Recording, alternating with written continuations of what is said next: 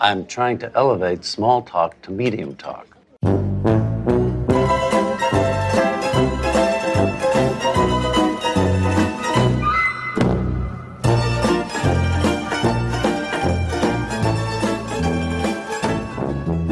Hi, I'm Alexander Chester, and I have people with real problems in there, and I have to do this now.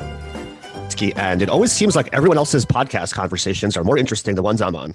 Yeah, welcome back to Pretty, Pretty, Pretty Good, a Curb Your Enthusiasm podcast.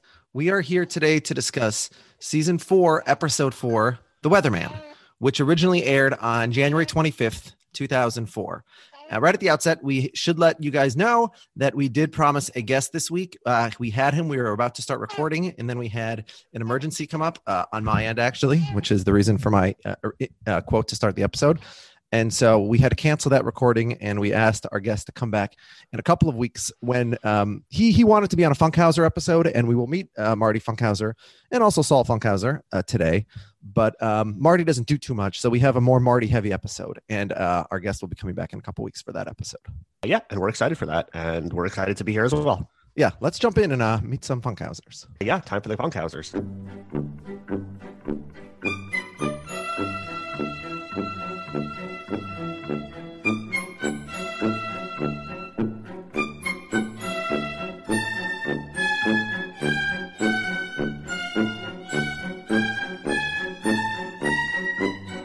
Okay, so we have Larry at the dentist, and Delilah, the hygienist, is kind of leaning in with her, her, bosoms in Larry's face as she's preparing him for the dentist to come in. She's taking the cotton out of his mouth, and he kind of like licks his lips a little because I guess you know that sensation from taking something out of uh, out of your mouth. And she sees this as a seductive advance on his part, and yeah. she responds in kind. Yeah, and all season long, remember, it's a running theme that Larry's looking for someone to uh, celebrate his 10th anniversary gift with. Yeah, and uh, suddenly, uh, everywhere he looks, there are women coming on to him. Yes. Um, so the doctor comes in. It's uh, Dr. Saul Funkhauser, played by Saul Rubinek. Yeah. And who uh, learned... is very famous on another podcast on the Rewatchables for his overacting. Is that? I thought that was Joey Pants. It's the Saul Rubinek. Well, I, I think they, they changed the name of it at some point. Oh, okay. It was I don't know if it's Saul Rubinek now or if it's Saul Rubinek before, but it was the Saul Rubinek Award. They knew or whatever. Um, and he really does uh, overplay, overact in a couple of scenes here. You know, when Got he sort of oh. aggressively grabs Larry. Yeah, no, the Joey Pants is the like that guy, I think. Oh, it's a that guy? Okay. Um, it could be maybe it's a Saul Rubinek, but I think they sometimes call it Ruffalo because of the uh from the yeah. The yeah, Catholic I think it was. Think, yeah, I think it was originally Saul Rubinek and then it became the Ruffalo. I don't know. Yeah, they yeah. they they switch it anyway. Uh, yeah. Oh no, now they call it that uh the player. That player, is he is he still on the Heat? Dion Waiters. Dion Waiters. No, Dion Waiters oh, is when you come in and, and when right. you have a yeah when you have a very small role, but you do. They should well. really just call the things what they are rather than assigning them to the people that I can't keep track of. Yeah, but I, I guess they know what they're doing. Yeah. It's a pretty good um, podcast. Um, so yeah, pretty so good. we learned that uh I'm excited they're talking about the game next week. It's like one of my favorite movies. Ooh, I saw that movie as when it was in theaters with my parents and my grandmother which was a very weird combo. It's the only time that combo people ever went to a movie together. What year did that come out? I'm gonna guess like 95. Yeah, that sounds right. So I was like 12, probably a little too young to see that movie. And I saw it um, with my parents and my grandmother. And my grandmother, who was like in her 80s at the time, came out and she did not like the movie. She was very confused. It was very violent. She didn't really understand what was going on. And I just remember thinking, like, yeah, well, why did we go see this movie together? Because this was very strange. It was very dark. And uh, I haven't seen yeah, it since then. So it's a very creepy movie. Yeah, I'm thinking yeah. of rewatching it for uh, for the rewatchables just because mm. I think it'll make it more fun, and it's just yeah. like a really fun movie. Um, really. Yeah. Um. Ah. Uh, when's your birthday? Creepy takes a lot of twists and turns. Uh, fish out of water. So. Yeah. Uh, my birthday is. Uh, I don't want to. I don't want to spoil the before your birthday. I don't want to spoil the movie. So yeah. Okay. Well, um, yeah, our birthdays are a few days apart. Yes, you're June 18, right? June 15th. June 15th. Okay. All right. Um, okay, so uh, we learned that Larry has lost a crown in the past and that he threw up last time. Um, he had uh, gas because it turned out he was allergic to gas. Um, the doctor takes a picture of Larry's mouth. He says it's for insurance purposes. Yeah. Makes no sense. Um, yeah. They need it for the plot, but there's no way.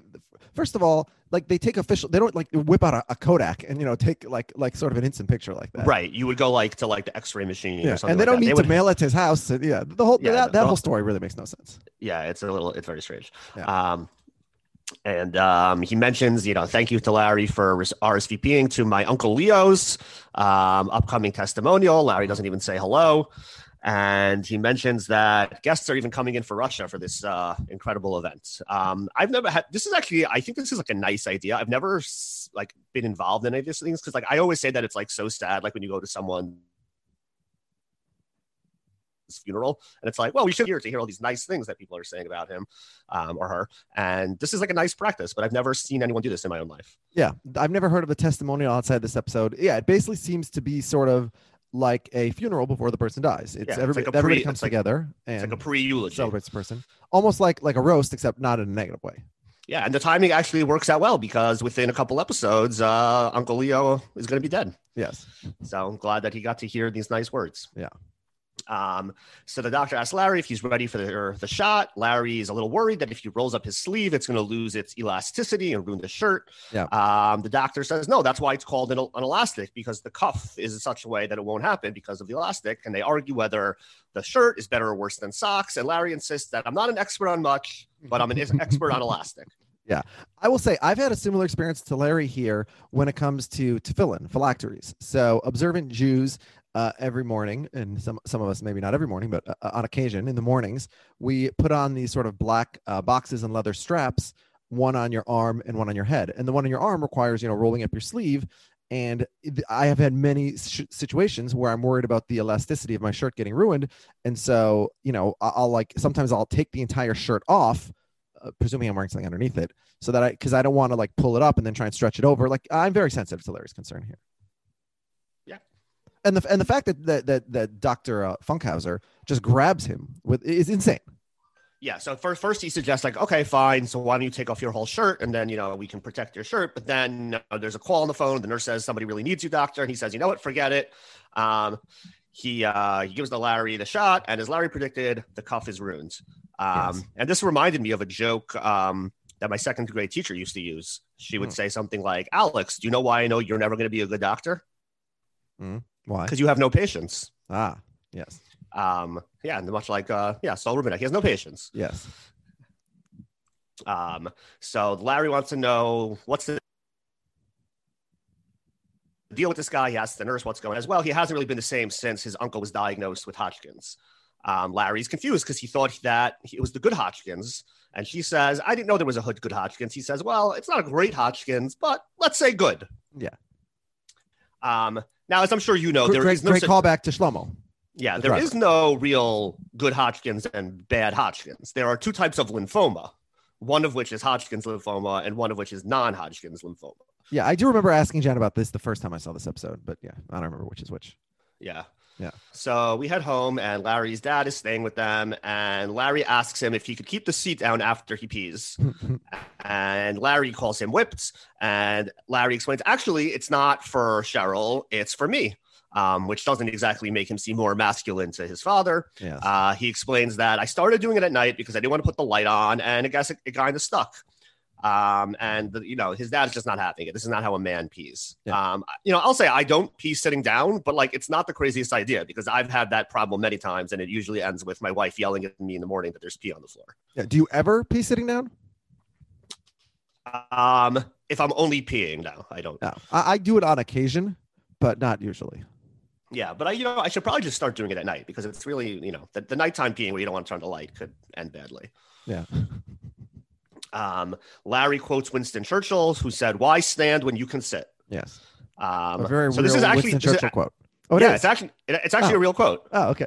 Yeah, I looked it up. So this is from a story that Paul Johnson, the famous historian, related when he met Churchill when he was actually a young. He wasn't like a historian at the time. And he said, I met him and he gave me one of his giant matches he used for lighting cigars. I was emboldened by that into saying, Mr. Winston Churchill, sir, to what do you attribute your success in life? And he said, without hesitating, economy of effort, never stand up when you can sit down and never sit down when you can lie down. And then he got in his limo. You know, the, this is sort of a similar concept, but like uh, Barack Obama has spoken about the fact that he owns like 20 suits that are all the same because why spend the mental energy? And I think others have said similar things. Why spend the mental energy deciding what to wear every day? Right. That was the big Steve Jobs thing. That's why he always wore the, yeah. Oh, Steve like Jobs did the black same shirt. thing. Oh, okay. I'm actually in the middle of reading the Walter Isaacson biography on Steve Jobs. Churchill, Yeah. Jobs, Obama, Yeah. Larry David. Larry did, yes. well done. Um, so Cheryl comes in. He says she says that the Greens are having a dinner party on Friday night. That all the Funkhausers are going to be at. Um, everyone who's going to basically come into the testimonial will be, or not everyone, but a bunch of people will be at this The out of uh, town guests. this party, including and Ted and Mary will be there. Mhm. Uh, Larry throws in that he uh, he agreed that they would watch Ted's dog while he's away, and Cheryl makes it clear that we mean Uh, it, it's he. it's confusing to Uh, me. Larry uh, is still frustrated about his shirt and shows uh, Cheryl, and she agrees. You know, yeah, it's ruined. It's all stretched out. Yeah. So it's confusing to me. Why would Ted give his dog to Larry over, you know, putting it in a doggy hotel? Like, why would he possibly trust Larry? As it turns Yeah, out, he won't. But he- why would he even have, you know, the the have? I mean, as we say, the Yeah. initial thought. yeah, you would think that Ted Danson is the type of guy that's just like, I'm going to put my dog into a kennel while I'm away because I'm worth Some fancy place, yeah, that, that's some fancy place that charges two hundred dollars a day and gives the dog, you know, massages and fancy food or whatever. Yeah, I mean, we I've I've passed by some of those. A lot of times near the airport, you'll see they have those like animal kennels to like for people to like kind of store their animals out while they're away. And I always think that they should have that same exact thing, but for children. Would be a really great idea. Yeah, that sounds like a good idea, actually. Yeah, there's an amount of money people would pay. You know. Um, anyway, so we uh, we head over to the dinner party. We're on the way. Larry complains that at every dinner party, it always seems like he's in the worst conversation. Cheryl says, "Of course, you know the exception is when you're talking to me," and he says, "No, that's not an exception." Also, those are also I always feel like the other conversations are more interesting than mine. Um, I do have that. I have that like a lot when I'm at like a Shabbat meal, and I could tell that like I'm more interested in being in part of the conversation that's happening at the other end of the table. Yeah. But like you kind of have to like pretend that you're still paying attention to the person that's talking to you Yeah. but like really with one ear you're listening to the other one so that way like once you could wiggle way your way out of this one you could like seamlessly just jump right into that one because you know what's going on there Yeah. um it's it's challenging without being an a, asshole This is a consistent problem that Larry has. You know, obviously, we start every episode with the quote, I like to elevate small talk to medium talk. That's at a, a dinner party the Greens are hosting in New York, where they split up the couples, actually, and they put Larry on sort of the loser end of the table. yeah cheryl's for whatever reason going through the mail as they drive as one does and there's a bill from dr Oh, funkhauser I do this, by the way. yeah you taking mail with you in the car Because, yeah, because what I, I usually like, I'll go in the car to do my kids' carpool at three o'clock. And so as I go to the door, I see the mail. And so I just grab it. And then while I'm sitting in the carpool line waiting, I can go through Right. the mail. So- Okay. Um, so she's going through the mail and there's uh she opens it up and she screams in horror because turns out the bill included a picture of the tooth and they both freak out at, how at how gross it looks. Yes, this is this deserves a Saul Rubinek award. Although it'll be everyone throughout the episode. The way she's overreacting, there's no image of a tooth Yeah. that could be so disturbing that it would require such over overacting. But again, I think it is a little ironic that you know this episode does feature the man who has an award named after him for overacting. So Yes. Um, okay, so they uh, they walk into the party, and Larry is talking to two of the family members from Russia, a married couple named Toli and Nina. Um, although only to- Nina speaks English and she's translating for Toli, we learned that Uncle Leo is his favorite uncle, and Larry says that he would like a translator and wouldn't mind having one that he could use to talk to his wife. Yeah. Um, by the way, this this entire this Russian cousin makes no sense whatsoever.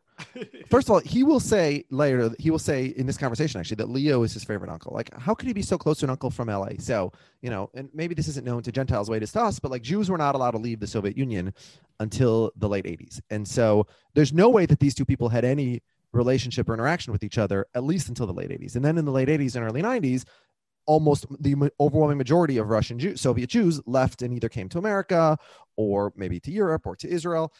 So this guy still lives in Russia, which means so he hadn't seen his uncle ever until let's say around 1990 or so. When he has a chance to leave Russia, he decides not to leave Russia, but he decides to come to LA to meet his uncle Leo. And then I guess he goes back to Russia, and then they maintain a relationship. Just there's no thing. There, there's no Jews in Russia today who have extra, or, or certainly 15 years ago when this episode recorded, who have such close relationships with cousins in another country, but also are so Russian that they don't speak any English whatsoever. The whole thing Well, makes oh, no sense. So is it possible that Toli s- has lived in Russia his whole life and still lives in Russia, and Uncle Leo moved to America maybe 20 years ago? So Uncle Leo was one of these people, as we said, who lived in Russia his whole life. And then he came in like 1990. I guess that's possible. That's Or some- possible, but or some, or he got out some earlier time somehow. There were some people who got out. Like it wasn't I mean, impossible. So maybe he knows him. There's almost Yeah. nobody who got out before like 1988, 89. Yeah. Um, Um, and so also, maybe- like the way that Leo's relationship and all, I mean, he's been a member of this club for 30, 40 years. Right. like. That's true. yeah, he's okay. lived in LA for a long time. Yeah. Yeah. Okay. Yeah. I don't know. Um, may- maybe he only has two uncles. I don't know. oh, so he's his, he's his favorite by default. Got it. Yeah, that could be. Um, anyway, so Larry notices that Tolley isn't wearing any socks or shoes, uh, which Tolley explains as it makes him more comfortable, it makes him feel like he's at home. Um, he likes Larry's glasses and asks if he can try those on, but Larry's not into it, and they argue back and forth about whether Larry will uh, let him try his glasses. Till finally he gives in. Straight out of Seinfeld. Yeah. So Jeff comes over and Larry tells him about the glasses. He complains about the, the bare feet and wants to know where Ted and Mary are. We learned that Jeff sa- Jeff says that they had a movie premiere, so they're not going to make it. And Larry says, you know, it would have been nice to have him here instead of all these Funkhausers. yeah. Um. So Larry sees Oscar, Jeff, and Susie's dog, and he Well, I- calls Can him I ask over. a question? Over Yeah. the course of the series, I think we meet more members of the Funkhauser family than any other family in the show, including the David family. The Black family, like who? I'm trying to think. Who do we meet? Like so many. I mean, in this episode alone, we meet three or four Funkhausers. Uh, we'll ma- later meet Bam Bam. We'll later meet um, uh, Marty's nephew, the baseball player. Right. Um. Well, we meet a lot of Greens. Oh yes, we meet. Well, we meet the we meet his parents. So that's only five greens. We don't mean any siblings of, of, of Jeff or Susie, do we? I don't think Yeah. so. And just one baby. Yeah. So yeah. Um. Yeah. Okay. Yeah. So the Funkhausers are probably number one, followed by the Greens. Mm. and then I guess the blacks. Yeah. a lot of colors. Funkhauser's not a color though. Yeah. maybe in like Russian it is. Um, so yeah, so Larry calls over Oscar to pet him, and after he's done petting him, and Oscar gets up, um, Susie looks over, and I guess it looks like Larry has a pants tent again, and she asks if he's enjoying the dog. So well, also, get- and Oscar was sort of, you know, cuddling in his. Yes, but, like, I mean, body. Susie thinks that Larry's like a zoophile now, like he's like into dogs. Like that's not what she really thinks, right? yeah, it's like kind of ridiculous that where the storyline goes from here. Like she doesn't really think that like Larry's sexually attracted to animals, right? Like not like later on, like they'll see each other and she's not like, Oh, you're a sick freak and I'll never let you back to my house because you have an, a dog fetish. Like Yeah. it doesn't it doesn't really track. yes. Um, Either, either anyway, you think he did this or you didn't think he did this, or you don't think he did it, but you just want to screw him over, so you're going to tell Ted you think he did. it. yeah, yeah. If you really think this, that like this should be like a more permanent thing Yes, that like yes, Larry I can't agree. be around the dog anymore because he might rape the dog. Um, anyway, dinner is served, and Sammy comes over to say hi to Larry. She suggests that he take off his shoes like Tolley, and she bends down and unties his shoes and run, runs away with one of his sneakers. Yes. Um, it's at this moment that And Marty no one has a problem Funkhauser. Everything's Yeah, oh, that's yeah, so cute. Yeah. Exactly right. Um, we have our uh, first appearance from Marty Funkhauser, and he asks Larry if he's ever heard of Dentafriend, which is a new sonic toothbrush that might help Larry with his plaque, which he heard about from the hygienist. Um, Larry is infuriated because number one, he doesn't have plaque, or so he claims, and number two, it's a breach of the patient hygienist confidentiality for her to be talking about this stuff. Jeff says he doesn't know that there's really any sort of thing as patient hygienist confidentiality, which I doubt is true. I'm Yeah, sure it's a hundred. It's a HIPAA violation. Yeah. of course it is. Um, but the, and Susie makes the obvious point, which even if it's like not technically covered under these rules like by you know as a hygienist, like there's still this like a basic idea of confidentiality in these types of arrangements that you shouldn't go around telling people the conditions that your patients have. Um, but yeah, I, I have to imagine a hygienist would be covered by HIPAA. Larry keeps insisting he doesn't have plaque. Cheryl even confirms that he has an electric tooth- toothbrush and he flosses at least twice a day. Uh, Marty's not convinced. He insists he has plaque. Larry Larry uh, challenges him to a plaque contest, and Marty says, "Sure, we can have a plaque contest, just like you challenged me to golf. That we had a golf contest." yes, but I also do. I really love how um, everything's being translated to the Russian guy, and the word plaque is plaque in Russian. right, right. Even like the like petty arguments at the table have to all be translated for his benefit. So all of a sudden, Larry remembers about the golf tip that he gave Jeff at Ben's house, and Jeff agrees it's a great tip. Marty says he has an even better one that the weatherman gave him two weeks ago. It's completely changed his game, and he's about to show them all how to do it when Sammy screams. And they run over. It turns out she was looking at the disgusting picture of Larry's tooth, which fell out of Larry's pocket. And everyone, including Cheryl, screams at Larry for even bringing such a picture into somebody's home as if he had like walked in with like a penthouse in his pocket. Yeah, it's completely insane. Yeah, I mean, it's like, yeah, I'm sure it might be like a gross picture that would like startle you for a second or two, but like, relax. It's Like, not. It's, okay. not how dare Sammy go through Larry's pockets. It's how dare Larry have something in his pocket that Sammy would go. It, it, it makes no sense. It's completely ridiculous. Yeah. Now, again, if it was like literally like pornography, I would agree. Yeah, like, why okay, are you fine. bringing this into someone's house? But, even yes, so, it's still in his pocket. But yes, yeah. But the reason why I brought this into your house is because it was in my pocket because like I had gotten the mail and I stuffed it in my pocket. Like, calm down. Yeah. Um, and, and and everyone is so worked up that basically the party comes to an end as a result of this traumatic incident. Everyone realizes it's time to leave. Um, Larry says, "Okay, but I need my sneaker that Sammy took." And Susie yells at him, "Like, how dare you Yeah. think that you should take your sneaker? Are you driving? What do you need a sneaker for? It's not, we have it's no time for sneakers. now." insanity. this makes no insanity. sense. Nothing here makes any sense. No sense. Yeah. And by the way, Uh, of course, Cheryl sides against her husband, as she always does. Of course, of course. Um, okay, yeah. So Larry goes home uh, with only one sneaker, and he's complaining about the party. Uh, Sammy could have just told him where the sneaker was. It would have taken two seconds. There was no reason. Also, the hygienist um, is completely ridiculous. It's as if I went to a prostitute and then she told everyone I went to a that I had a small penis. Not that I've ever been to a prostitute, and not that I have a small penis. Yeah. By the way, a, a worse scenario because prostitutes don't have a legal, you know, obligation to not share the information like a hygienist does. Yeah. the hygienist does. Now we don't. Do we know it's the hygienist and not Saul? Could have been Saul. Yeah, so I, I, I- well, I think we'll have to figure that out later. I don't think Yeah. we ever really f- find it out, but um, yeah. It, uh, I mean, the hygienist, the hygienist wants to sleep with Larry. So why would she be spreading plaque rumors about him unless Yeah. to make sure no one else sleeps with him? And if he has such a bad plaque, sh- why would, would she be so interested in sleeping with him? Yeah, that's Yeah. plaque's gonna get all over you.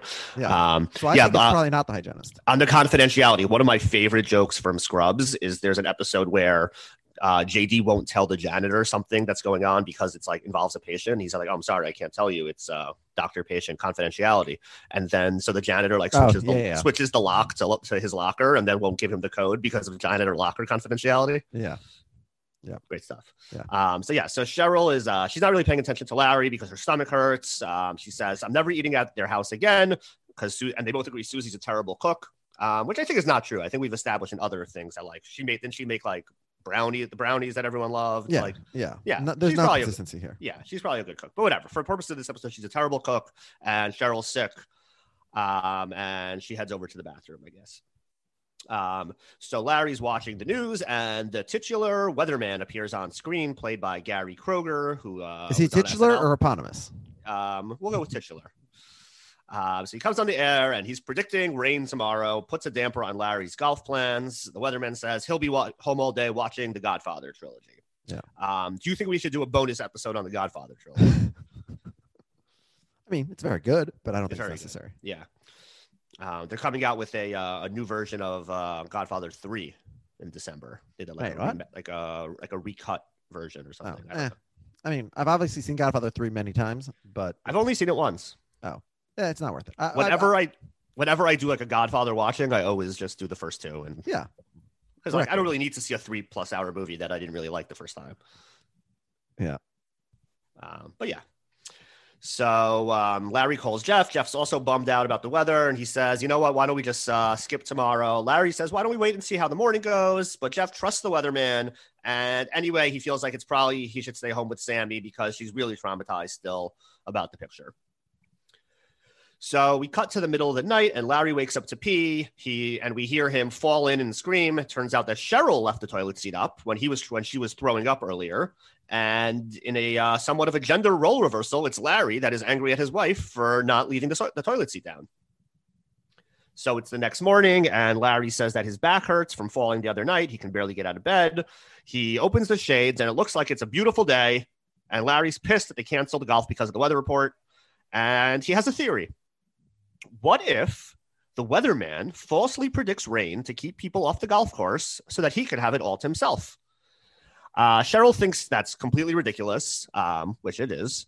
Uh, uh, and Well, Larry's well, but the, but hold on. But the reason that it's completely insane and ridiculous, which this episode never addresses, is that we live in some world in Los Angeles where there's only one source of weather in 2004 in Los Angeles. There's no other networks. There's no other websites. This one guy has 100% of the market share. When anyone needs to know the weather, there's no other way to do it. You can't call a number. This is the only source of weather. And if that is the case, which it seems to be in the world of Curb, then I don't think Larry's accusation is so crazy. Well, there is only one hotel in LA, so there's no reason why there can't also be one weatherman. Yeah. Um, I did look it up, and like the station that they are that they were on wasn't like at one point like the local affiliate for I think Santa Barbara, which I think is the general area where we where we know Larry lives. I'm not sure. Um, but like I guess it could be that like this is like the very local news for like a very specific neighborhood, in which case, you know, people would rely on it more. Obviously, like today, everyone just has like the app on their phone, so it's like you wouldn't be able to pull this off. But I, you know, but still, it doesn't. You know, you're obviously right. Like there are other sources of getting weather where every, if everyone else was saying it's not going to rain, like this just wouldn't work. Like, and not everyone would be coming just to this one weather one weatherman. And also, if you're like consistently wrong about the weather, eventually you're going to lose your job as weatherman, and that's probably not worth risking so that you can play golf more, you know, unimpeded once in a while. Uh, but yeah, so Larry, uh, Larry's still suspicious, and he takes his cane and said he's heading over to the golf course to investigate something. So we head to the golf course. Uh, Larry's walking around with his cane, and he goes over to Chuck, one of the employees there. He asks how it's going, and Chuck says, "Yeah, well, there's no one here because of the weather forecasts."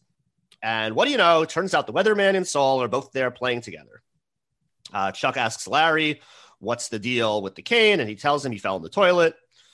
Um, this will be a recurring thing. Everyone keeps asking Larry, what's the deal? And he has to embarrassingly tell them about the toilet situation. Um, so he goes over to confront the weatherman, explain, I have to cancel my game because of your wrong report. Uh, the weatherman doesn't feel too bad about it. He says, oops. And Larry shares his theory that the weatherman's deliberately misleading the public about the weather, and everyone laughs at him. And the weatherman explains that there's a jet stream coming in from the coast, that it's out of my control. It's up to God whether or not it rains. And Larry says the only jet stream is the jet stream of bullshit coming out of your mouth, and I'm going to let everyone know. Cosine. Yeah, just a little tip. I think I read this in The Signal and the Noise, which is a Nate Silver book uh, about like a way statistics affect uh, all different aspects of life.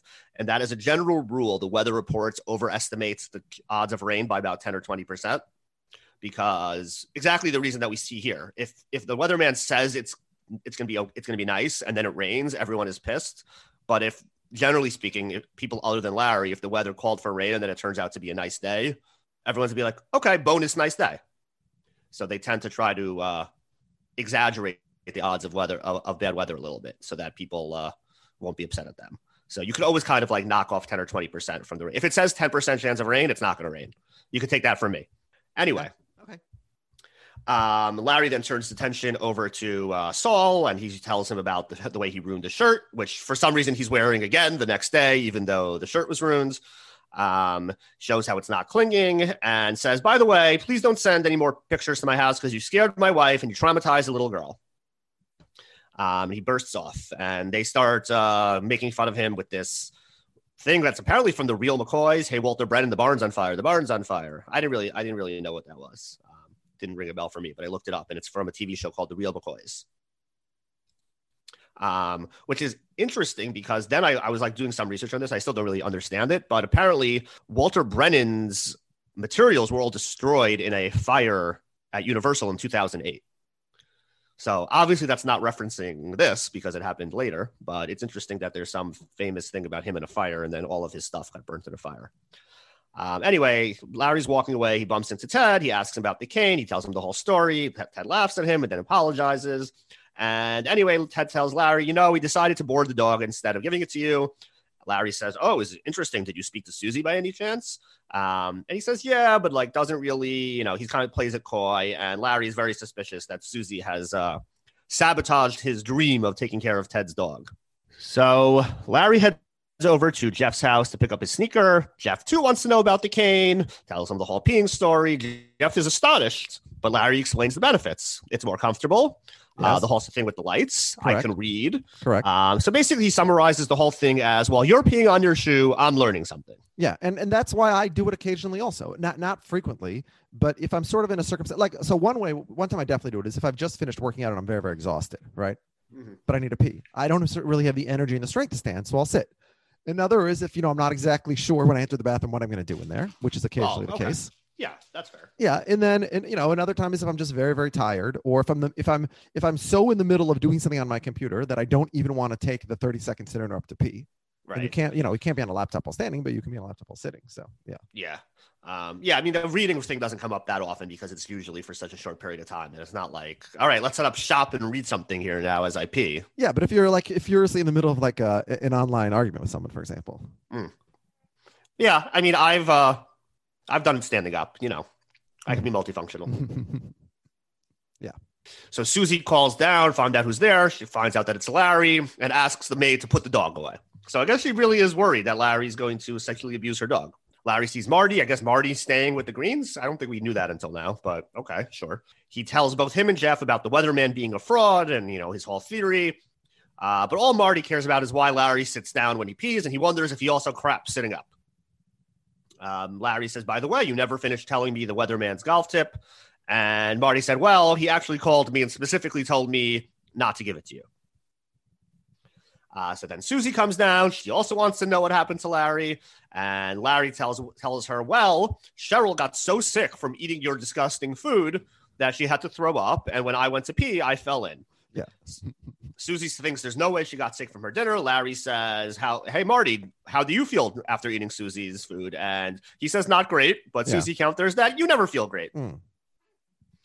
Um, so Larry, you know, he moves the conversation over the dog. He asks if Susie spoke to him, mentions that now I'm not watching the dog anymore, and he wonders why. Susie also says that she wonders why, with uh, kind of a knowing tone.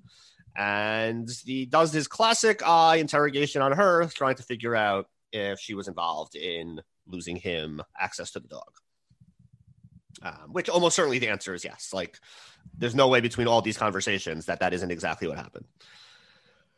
So Susie goes away, and Larry asks Marty, by the way, um, do you, did your father have good Hodgkins? But before he can answer, Susie returns with Larry's destroyed sneaker and says Oscar ate it. And again, not completely, not apologetic at all. This is, again, all completely Larry's fault that her daughter stole his sneaker and then her dog ate his sneaker. So we're back home, and Larry's watching the weather again. And the weatherman says, the good news On, is on the only channel where you can watch the weather. Yeah, course. the weather is going to be great this weekend for so that's awesome news for anyone who's going to the Leo Funkhouser testimonial, which is of course the type of thing that would be mentioned on the news. The 20 million people, yeah. Yeah, uh, but the bad news is that there's a cold weather front coming in, and it's going to rain all day Sunday and all day Monday. So we head over to the golf club for the testimonial, and when as Larry and Cheryl walk in, they're given name tags, which Larry doesn't like. Saul comes over and Larry complains about the name tags that, you know, if I put it on my jacket, it's going to ruin the suede. Yeah. But Saul thinks this is not a big deal. He shows him, look at me taking it on and off my jacket. My jacket is fine. So don't worry about it. And for the second time in the episode, he physically like grabs Larry. It's unbelievable. Yeah. Um, so they head over to their table and they realize that Susie and Jeff are not at the same table as them. Yeah. Um, Possibly because maybe Susie has been put in the uh, attractive people section and Larry is sitting in the ugly section. Or or at least Susie's in the uh, doesn't molest dogs section. right. Um, and Susie, uh, who you know won't let her dog be around Larry, but doesn't even view this as an opportunity to, to be away from him, says, "Oh, don't worry, just go switch over to them. No one will care. Come sit with us." Uh, but as Larry tries to switch the cards, uh, the great Kathryn Joosten, uh, most famous to me for playing Mrs. Landingham on The West Wing, uh, she comes over and says, "Hey, those are my cards." And Larry pretends I wasn't moving the cards. I was ju- just, you know, I was just doing a check of all the cards to make Yes, sure that they're correct. Um, she then she then goes out to say, "Oh, you're Larry David. I heard all about your plaque problem, and I know a great product that can help you." Yeah. Larry again is. By the way, it's funny. I know her primarily as the warden in Seinfeld of the female Mhm. prison. right. Yeah, well, you know, on, Yeah. on her role in The West Wing is a much more recurring, recurring role. She's in Yes. like forty something Yes, episodes. but but in the world of Seinfeld, curb. yeah. She wants to know who who told her who what's going on here, but she won't. You know, she won't reveal who the other person is. Uh, then Larry sees the weatherman and goes over to talk to him. And Larry wants to know where the cane is, but Larry says he feels better. He wants to know why he told Marty not to share the tip. And he says, I have a little tip for you. You should expect some company on the golf course tomorrow because I can see through your bullshit rain forecast. And the weatherman says, Okay, go ahead, but make sure to bring a slicker because it's going to rain all day. yeah. And again, why doesn't Larry confirm from some alternate source Yeah. this whole episode? yeah, it doesn't make any sense. Um, but yeah, Larry doesn't believe him. He's, you know, he's still planning on playing golf tomorrow. So now it's Marty's time to, uh, you know, give his speech about his father, and he tells he tells a joke about how 35 years ago today, my father joined the club, and they're the first Jewish family. But so 30 35, yeah. So yeah, and- so he couldn't have come from Russia. yeah, and 35 years later, we're still the only Jewish family, but we love this place. Um, do you know the uh, the famous like uh, Borscht Belt joke about the Jewish couple that tries to join a country club? Hmm, I don't know. Continue. Maybe I will, or maybe I won't. I don't know. So, um, you know, this guy tells his friend, you know, I want to join that country club. And he says, you know, they don't let Jews in there. And he says, don't worry. So he goes, uh, you know, they go in the interview and they start asking him all these questions. Oh yeah, yeah, family. yeah, yeah.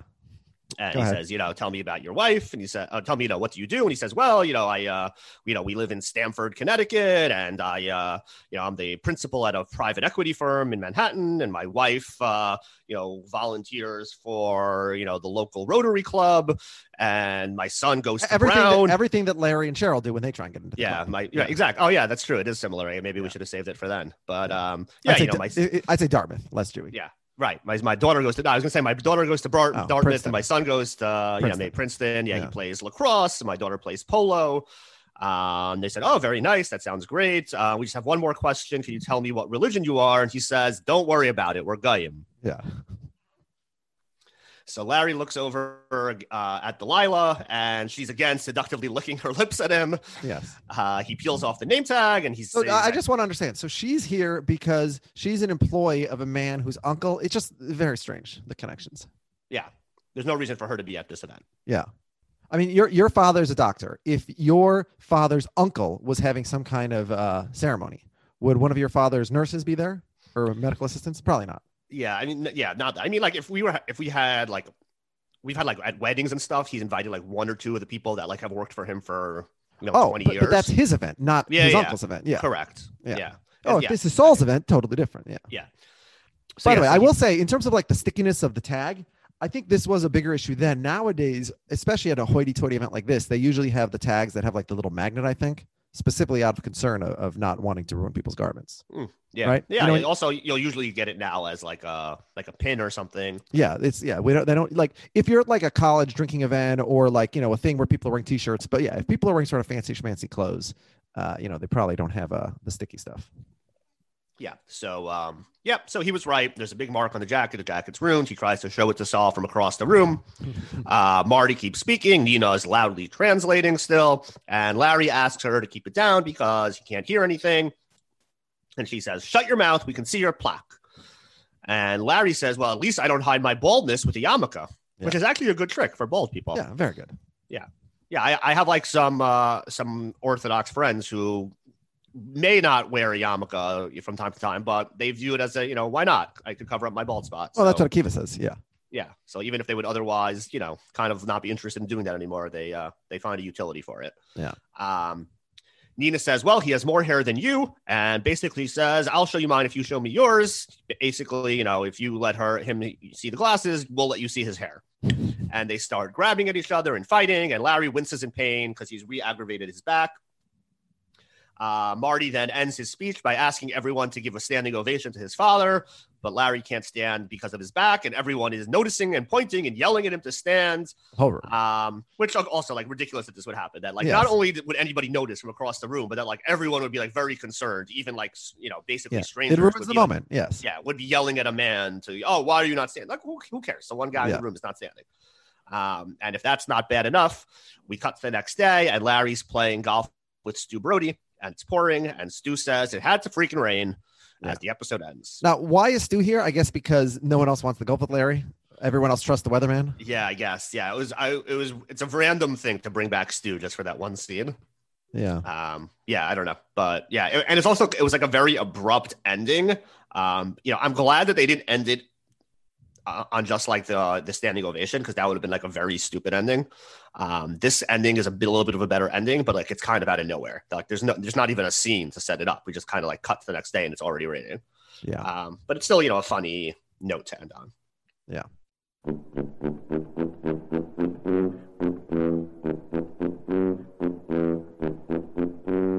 Um, how would you rank this episode?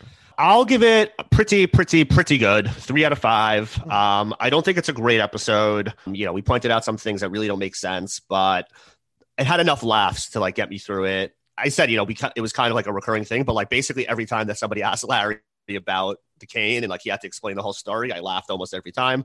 Um, and I laughed every time Larry tried to explain his theory about the weatherman. So, you know, that was enough, I think, to get it to three out of five for me. Yeah, I'm basically there. I'm a little low. I have it pretty, pretty, pretty good. So I give it two and a half. I have it 21 out of the 34 episodes we've seen so far. There are some funny moments, and you know it's exciting to be introduced to Super Dave Osborne, Bob Einstein, Marty Funkhouser. But um, you know he's sort of a straight man in this episode. He doesn't do too much. I don't like the Russian guy. The whole plot of the plaque picture doesn't make sense. The whole Yeah. the whole plot of there only being one weatherman doesn't really make sense. So when you think about this episode too much, I think it sort of starts to suffer. Yeah, I agree. Yeah, I hear you. Uh, who is your come with guy or gal? Um, I come with Gal is Nina. Um, she is, you know, uh, kind of like taking a page from your book in like a very literal sense. She's the come with guy for Toli because she goes along with him and translates things for him. And, you know, she's kind of an instigator. I like the way that she, you know, first of all, it's like you don't even know that she's necessarily translating correctly what he's saying. So Yeah. like he could just, she could just be like starting up on her own, um, Mhm. which I kind of like the idea of that. But Yeah. either way, like she, she drives a lot of the tension at the party and stuff that's going on. So I Mm. liked her.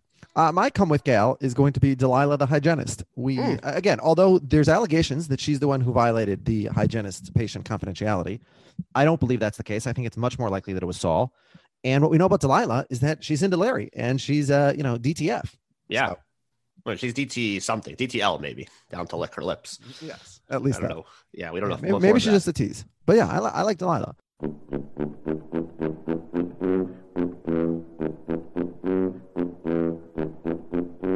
And then uh, because I blame Saul Funkhouser as the one who spread the rumors, then in addition to that, in addition to assaulting Larry twice, uh, to me, the worst person in this episode is clearly Saul Funkhouser.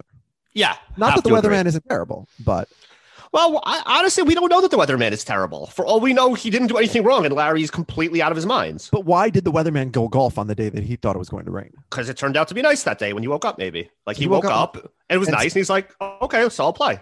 But but he didn't think, oh, the rain might be coming later. I don't know. I mean, maybe when you woke up, the you know, sometimes when you go when you wake up in the morning and then you check the weather, it, it has changed since the previous night. Like you Yes. know, the, the the rain you know moved out to the coast, or Yeah. you know, or they or it's going to come later in the day. Yeah. Um, my guess is the weatherman did absolutely nothing wrong. That he gave a weather report, Mm. and sometimes weather reports are wrong. And when it turned out to be wrong, he went to play golf, and that's that's So all I we do, know that I, he did. I do want to hear from listeners. I've always assumed that Larry was correct about the weatherman. Again, only in the context of a situation where there's no other way to confirm the weather. If there's any other way to confirm the weather, of course he couldn't do this because it would never work. yeah, even then, I, I see no reason to believe that this isn't just like a crazy Larry theory with no evidence Mm. at all. Okay.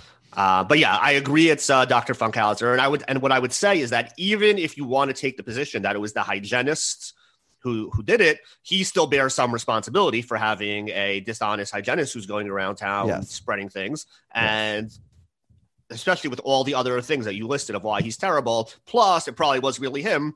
He he just really has very little uh, to stand on as Yeah. not the worst person. Yes, agreed. Uh, we don't really have any celebrities in this episode. You know, again, Bob Einstein, Super Dave. I, I don't. I certainly did not know him prior to Curb. You know, No. I later learned, you know, because his dad and his brother, and you know, he's from like a family of of, of, of comedian legends. But yeah, I, I don't think he really counts. I did not know that Albert Brooks was his brother until until Bob Einstein passed away. That's when I learned that. oh wow. Okay. So do you know who their dad was? Their dad was uh, Harry Einstein. Was that his name? Yeah, but he was known as Archiarchus or something. Oh, He's okay. um hi- his name. But you know how he died? No. Okay, yeah. So his dad was Harry Einstein, but he was known as Parkyakarkus, not Archiarchus, excuse me. And he died. He was giving a roast, and he had a heart attack on stage and died. And everyone thought it was a bit for you know. so- Oh yeah, I did. I do remember hearing this. yeah. So he's a legendary comedian from you know like the the 1930s and 40s, and then he has two sons, Albert Brooks and uh, Bob Einstein, you know, as he's known. And so yeah, so he it's like a family of legendary comedians basically. Cool. Uh, yeah. So Albert Brooks is the one who actually changed his name. Yes, because his name otherwise would have been Albert Einstein. Yes, correct. I don't know if that was the reason, but it would have been.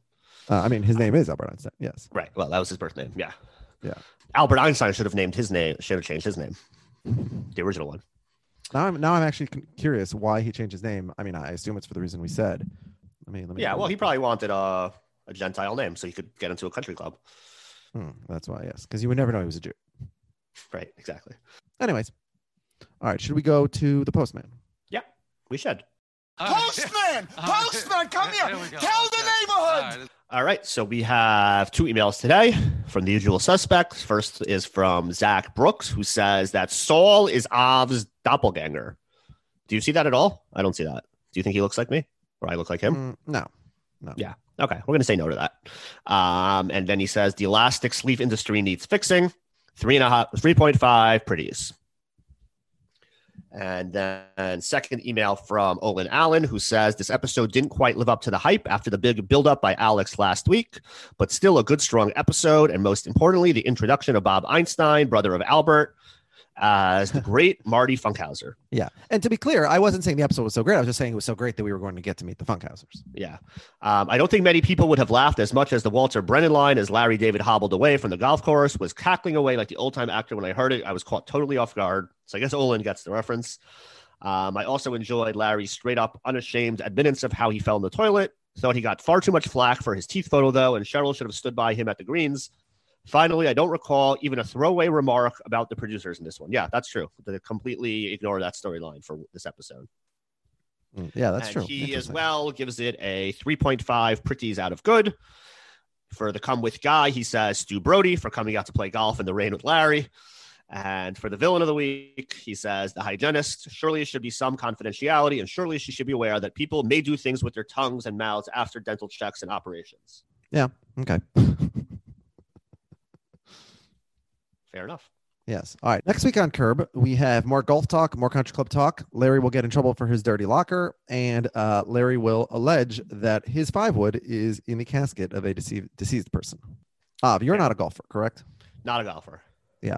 My issue with golf is that, in general, I think I'm, you know, a, a reasonably athletic guy, and I'm. But golf, you need to like forget about being like good. You need to practice and play a significant amount of golf just to be bad at a level that is passably bad, like that is playably bad. Like when I swing a golf club, I won't even hit like the ball half the time, so I can't even like play.